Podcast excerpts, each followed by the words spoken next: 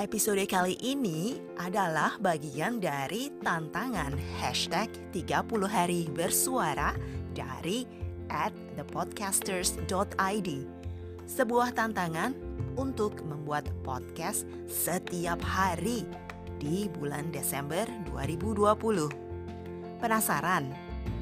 Yuk ikuti dan dengarkan podcast Has To.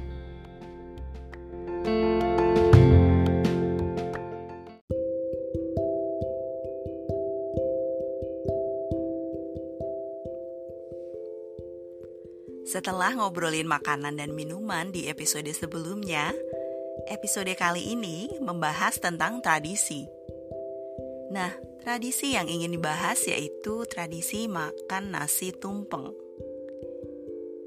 Nasi tumpeng itu merupakan salah satu ikon makanan di Indonesia. Biasanya, nasi tumpeng ini disajikan saat perayaan ulang tahun atau hari besar nasional atau acara peresmian gedung atau peresmian kantor.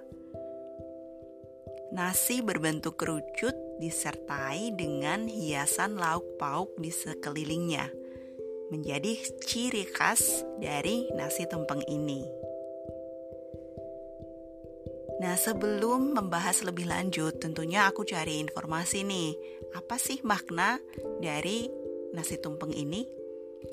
Menurut artikel di budaya indonesia.org, nasi tumpeng ini ternyata merupakan simbol mandala atau persembahan.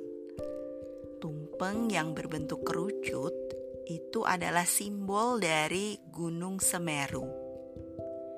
Dan makanan pelengkap di sekitarnya itu merupakan simbol dari delapan pulau yang berada di delapan mata angin. Potongan cabai yang tertusuk di nasi merupakan simbol matahari dan bulan. Jadi, tumpeng ini menggambarkan keadaan alam di Indonesia. Tentu saja bermakna sebagai wujud rasa syukur kepada Tuhan.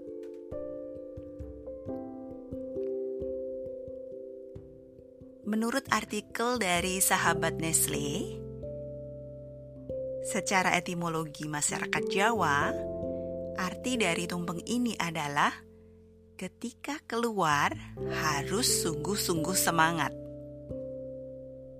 Wah, seru ya kalau membahas tradisi dalam makanan. Karena di Indonesia, hampir semua makanan yang dibuat itu ada maknanya. Nah, dengan makna tersebut diharapkan orang yang menyantapnya bisa mendapatkan berkah.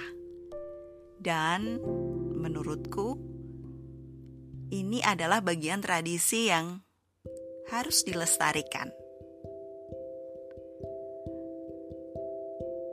Walau aku tinggal di tanah rantau, aku selalu membuat nasi tumpeng saat hari-hari spesial seperti hari ulang tahun suamiku. Aku sering kali masak nasi tumpeng. Dan pastinya dia senang sekali karena baginya ini adalah suatu tradisi yang baru dan spesial. Ya, kalau aku kaitkan dengan arti nasi tumpeng dalam masyarakat Jawa,